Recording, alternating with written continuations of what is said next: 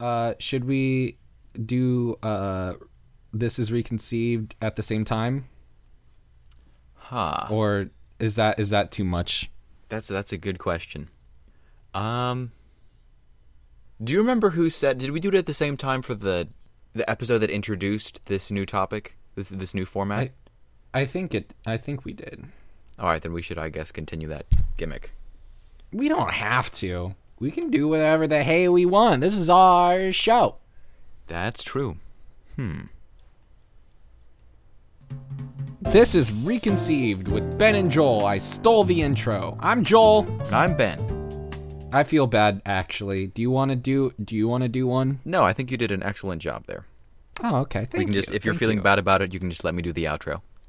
Yeah. All right. You know what? I like that. I like that. Do you know what I also like? What else do you like? This communication that's happening. I'm saying one thing, you're saying another. We're able to communicate like human beings. Are you are you saying that sending letters is not human communication, Joel? I- Well, I okay, I guess I guess that is. But what I'm saying is we we're responding to one another. It's it's it's a more traditional version of the show. we're back We made it. to synchronous conversation. We have made it. I I know. It's very very exciting. Uh, this is the end of, of this this first experiment of ours of of uh, the the shortened reconceived, and I think uh, honestly, I don't know how it was f- as a listening experience per se, but as a podcast creator, it was a lot of fun for me. Likewise, I certainly I appreciated the amount of creativity that re- it required to come up hmm. with not only 7 minutes worth of content, but both of us had very different ideas of how we could use that singular voice do something interesting to do something creative whether that was incorporate music or whether that was have an interview with someone else. Like we we had to i think think more outside the box and that's something that i really mm-hmm. enjoyed. Yeah. I, I think we we at some point off mic should have a conversation about like what is next. oh for sure But uh right now I feel like let's discuss what um you know what we've been talking about this entire time. Ben, uh what is piano? Piano is like the, the the soft, the quiet one. So it goes like piano and then mezzo forte, which means like kind of a little bit loud, and then forte, which means loud. Okay. Ha ha ha. You got me. I've I've been bamboozled. That actually that actually does lead into something that is. It, it's not unusual about piano, because we're so used hmm. to it now when other instruments have the same ability. But it was unusual at the time that it was created. I think the full name of the piano was actually the piano forte, meaning Really? That it had the ability to play both very softly and very loudly. Huh. You could play minuscule, tiny notes, and you could play grand, monstrous chords, which wasn't true of other instruments like, hmm. you know, the organ or the harpsichord or something like that. where hmm. You basically only have one volume on those. Yeah. But with the piano, there's a lot of this dynamic range that's able that you're able to create just in the volume of the notes. I think that's really interesting because, like, I, I remember the the week that you talked about. Um, I think it was one of the latter weeks where you talked about that's what makes the piano so different i- i- is the volume that you can play. It, it that's what gives it the personality. That's what gives it its richness is being able to hear how loud or how soft or how quickly or how slow mm-hmm. those notes are played. Right, and that that that does go to the. I, th- I think I called it something like the metadata of the piano. Mm. There are all these tiny little interpretive moves that a pianist can do with a piece to make it their own. To say this is. I'm going to play this piece at this speed because I think this is the correct speed at which this piece should be played, and I'll play it with this little trill performed in this way, and this is how I'm going to use the sustain pedal. Just all these tiny little decisions that add up to make these straightforward notes on a page personal and impactful. Yeah. And like that goes for um that, that goes for several other instruments as well. Instruments like the cello can, can do that as well. I, I just recently listened to an old episode of Song Exploder, which is an amazing podcast. Um, but in that episode, they interview Yo Yo Ma, the famous cellist player, Ooh. and he they they compared and contrast the very first time he played a song and the and the most recent recording and he really dug into that. It was just like in the original recording I did not pause long enough because I was trying to get through the piece. Now I revel in that. I revel in that silence because that is what adds the texture hmm.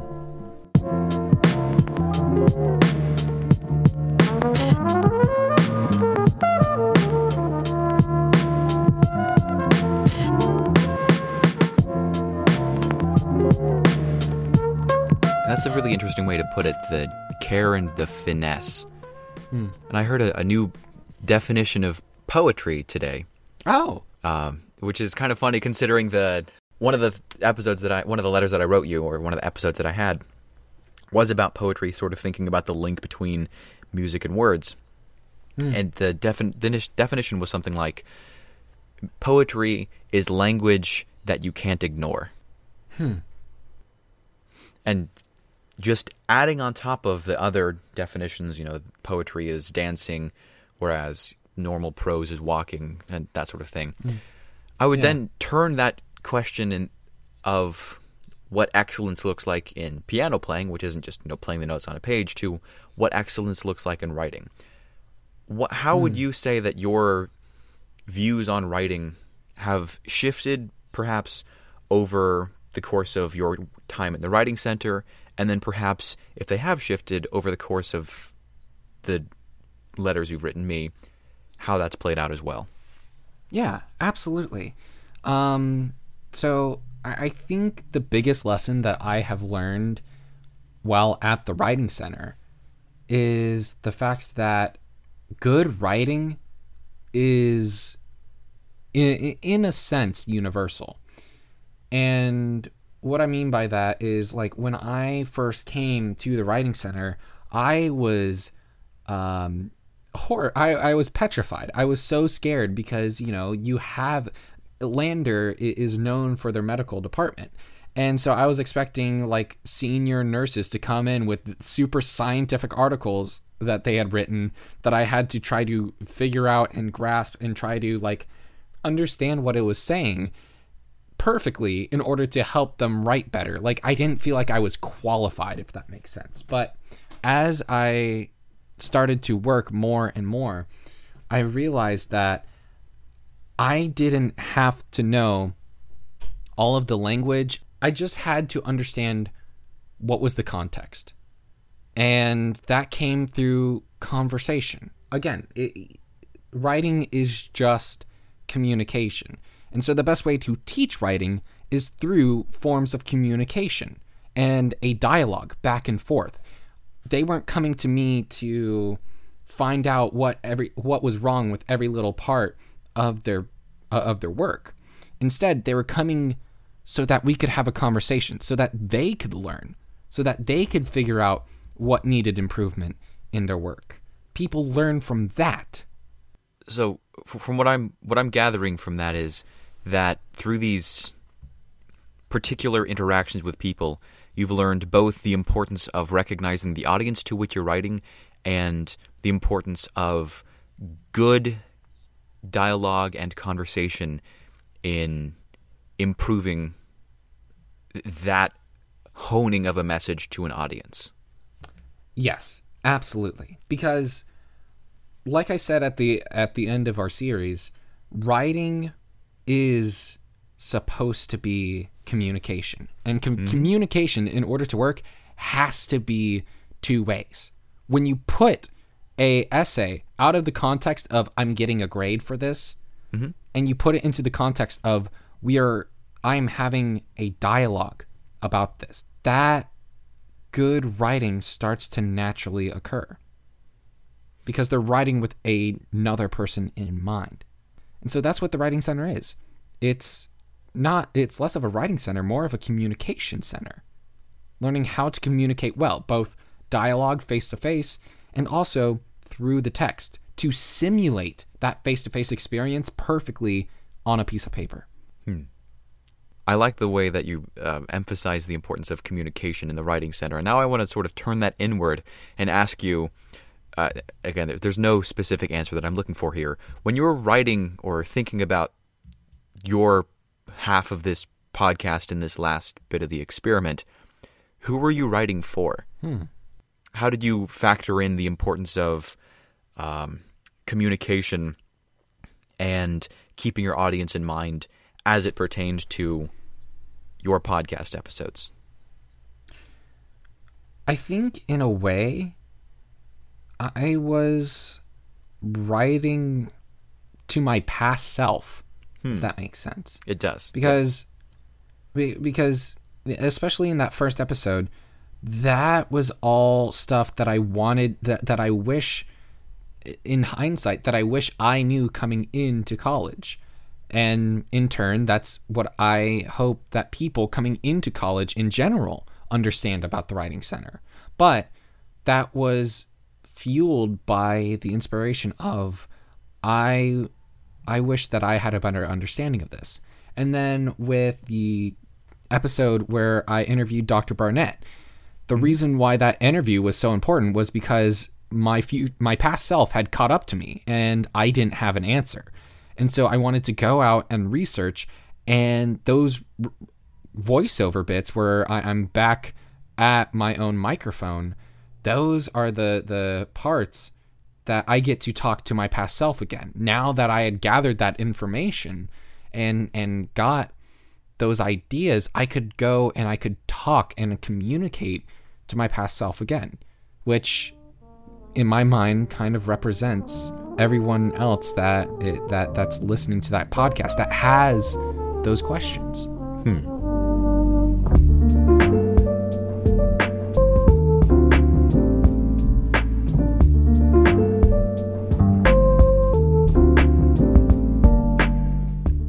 With your past self. I'm, I'm, sorry. I'm just I'm marinating, marinating over that and thinking over what that means. It's very interesting. Yeah. Uh, as you're, you you marinate that, obviously, if you want to, to spend more time dwelling on that, we, we absolutely can. But I I'm very curious because at the very beginning of the series, you said that you had just recently uh, started to to pick up piano again, which is wonderful. I, I don't know whether or not you've had the consistent availability to be able to continue that, but as you have done this series, how has your perception changed as you've played? Or maybe it was reversed, where as you started to learn how to play, your perception changed. How has that reconceived experience been for you? That's a really good question, and I have, by the grace of God, had continued access to a piano, so I can still practice. So that has not been a concern.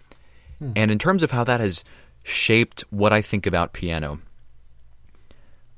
I think one thing that I've definitely noticed is the importance of the building blocks in making something of a larger whole.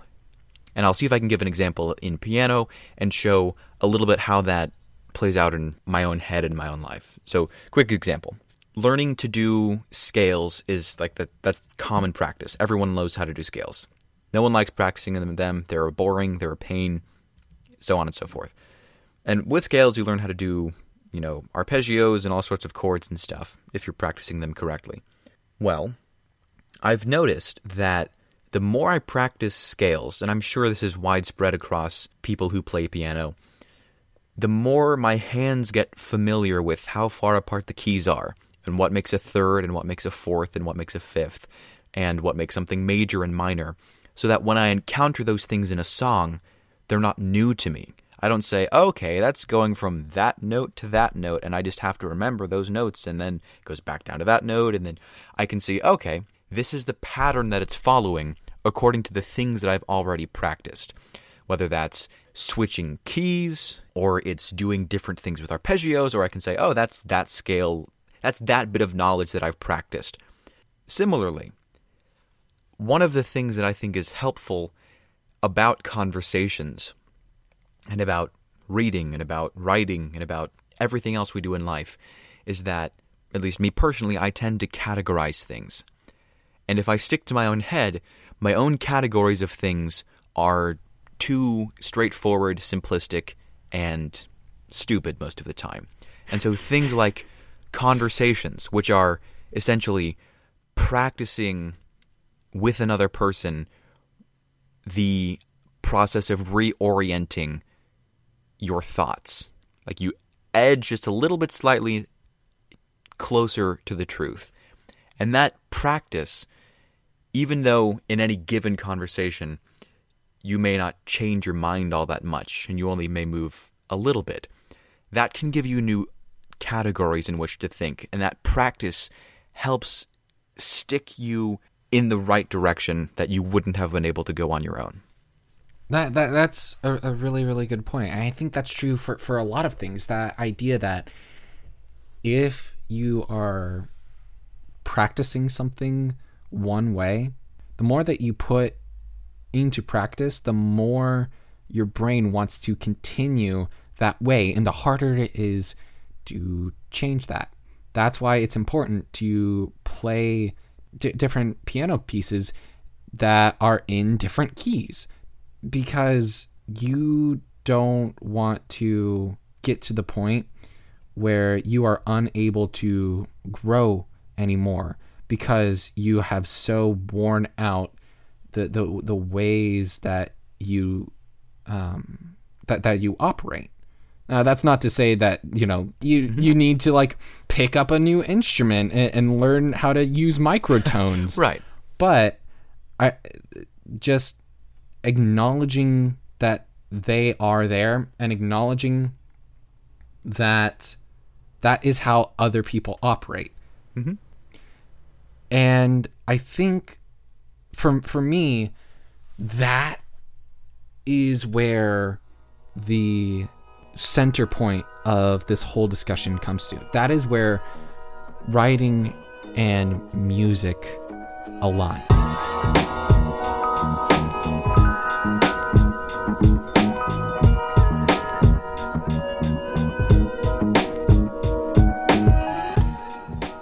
In both pieces of art, you are communicating. Hmm. And that is the most important thing. With writing, it's communicating what is important about any given topic in a concise manner that is most applicable to your audience. With music, it, it, it communicates emotions, it communicates feelings. You could probably expand on, on, on that point more, but you know, there, there's reasons why we call different parts of a song different things. Why we have movements in classical mm-hmm. pieces because even if it does not have any lyrics, any words attached to it, it still tells a story that we can understand and that we can track from one beat to another, just like pages on a book. And I, I, I think that what we need to understand about both mediums is that there isn't just one way. I hate it when professors say that you have to have a five paragraph essay. One, you know, one as an introduction, three meaning your three points that for some reason you have to have, and then five a conclusion. Like that is so limiting and const- like destructive to what writing is able to do. At the same time, when we just use a piano, like th- there's nothing wrong with that style of writing, and there's nothing wrong with the piano mm-hmm. because both are forms of their mediums. What what's troubling is when you limit that medium to that one structure. And what's important in both forms is active communication, both sharing ideas through those mediums for others to experience and experiencing new ways to to consume those mediums as well.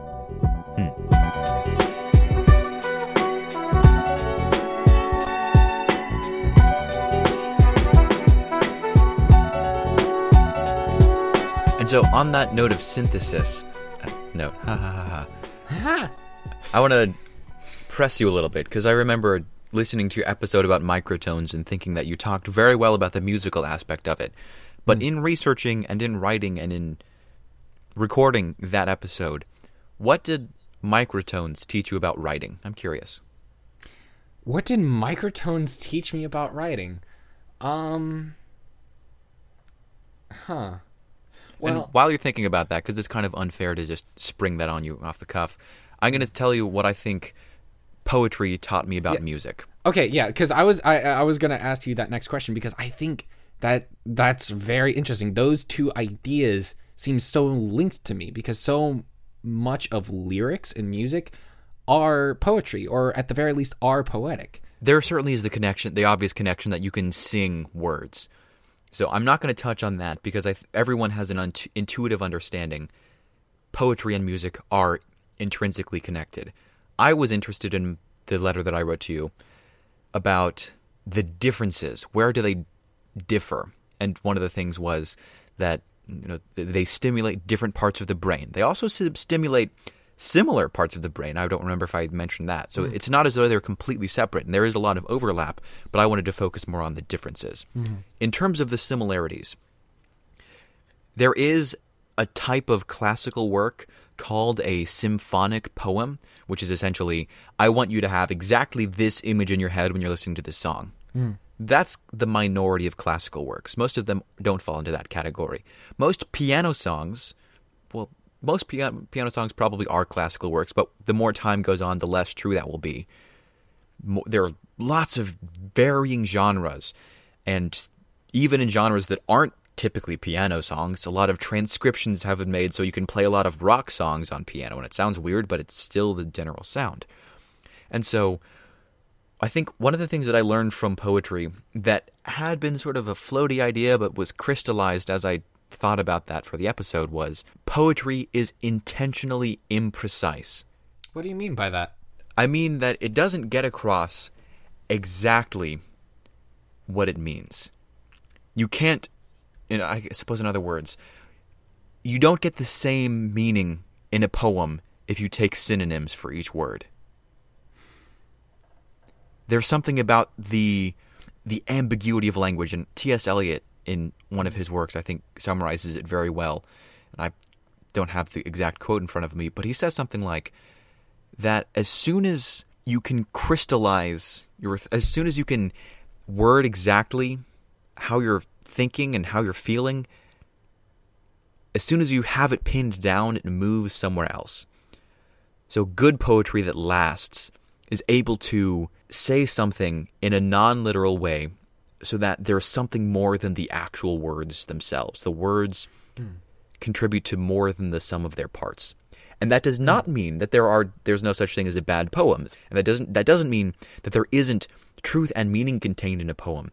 But it does mean that there is something beyond the written words on the page that we have to bring to a poem a cultural understanding, a nuance of language, a history of feelings and of stories in our minds that the poem can trigger and use just a few words to make you recall either things that you agree with in the poem, things that you disagree with, things that bring you joy, things that bring you shame, but in just simple words.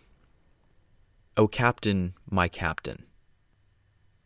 Just those words can summon an image in your head, and it'll be a different image for each person. And that doesn't mean that there isn't an idea being expressed there, but it does mean that it's sort of an imprecise one. And I think similarly, in works of music and in works of uh, piano music, if we try to say that, on the one hand, this song has no story because everyone interprets it differently, or two, this song has an exact story that we can write into words, I think both those things would fall into error. That there is there are elements of conflict and resolution and theme to be found within songs. And those provide in us a direction, but they don't they don't provide precision. Those are some good thoughts. sounds very thought out. Uh, that that definitely all makes sense, and in some ways, it kind of that that kind of correlates to what I think can really be taken out of microtones and applied to writing.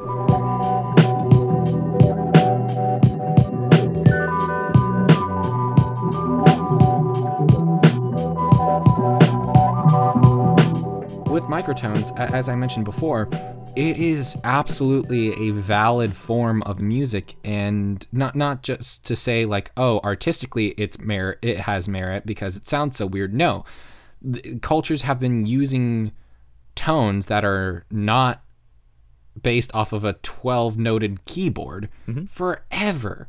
But the main reason why it sounds so weird, why we think there's something quote unquote wrong with it, is because we are so indoctrinated in how uh, Western culture does music to the point where we think that is the only valid way to do music. And yet, despite that, there have been cultures across the world and across time that use microtonal music, music that cannot be replicated on a keyboard.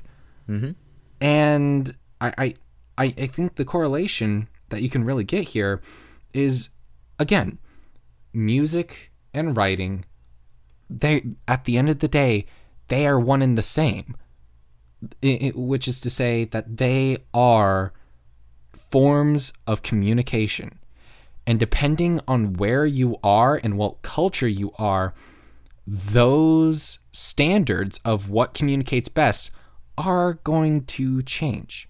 The principles and their powerfulness are not going to change. It's just simply the the the the, the culture that surrounds it. And so, if you see music or writing as something that is below culture, something that is controlled by the culture that you're in, then you lose a lot of its universal power. If you say that, you know, anything that is not a, a note on a perfectly tuned 12 noted keyboard, if you say anything else is out of tune and bad, well, then you've just completely negated a lot of um, a, lot of Eastern music. There, there's I mean, for obvious Western examples, you can't do trombone slides anymore. Yeah, exactly. But it, it, like w- when you limit music's power to 12 tones, you lose so much of what makes it powerful in the first place. In the same way, you can apply that exact same thing to writing. I think the easiest example of this and the most prevalent example of this is how the Bible is interpreted. You know, we expect this book from the Middle East from thousands of years ago to use the exact same structure of communication as we do now. We expect that culture to treat history the exact same way we do. We expect them to treat poetry the exact same way we do. We expect them to treat letters the same way we do. And the matter of the fact is that it doesn't. It, it was written to a culture with an audience in mind in a specific point in history. Does that make it any less amazing or any less powerful in the way it communicates? No, absolutely not. The Bible, both you and I believe full heartedly, is the Word of God. And at the very least, uh, on a secular level, it is one of the most powerful and influential, influential books in the world. Because the way that it operates is not bound by culture. Instead, we need to have an understanding of what made it so powerful in its communication in the culture that it came from. Again, it goes back to that idea that we're, we're circling the same routes over and over again. And without that communication of something new, of something different, then we instantly assume that anything outside of that is wrong. But there's more to music than that. There's more to writing than that. The way that we write and the way that we create music goes beyond culture. We just have to go beyond it alongside. Hmm. I don't know that I want to add anything to that. I think you did a Well, thank you. a good job at synthesizing the way that cultural differences impact both writing and and music and how the Bible provides a, a helpful example to think about in relation to those things. And I think one of the things that I the Bible does so well is it continually tells us that we are supposed to sing His praises. And I I love the um, the story in The Magician's Nephew that C.S. Lewis tells of Aslan singing this world into being. That there's something powerful about music and so for God to command us to do that continually, I think is uh, it's really it's a way of Him reminding us of the blessing that He's given us of music. Yeah. This has been Reconceived with Ben and Joel.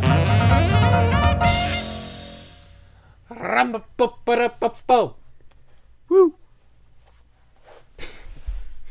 oh man.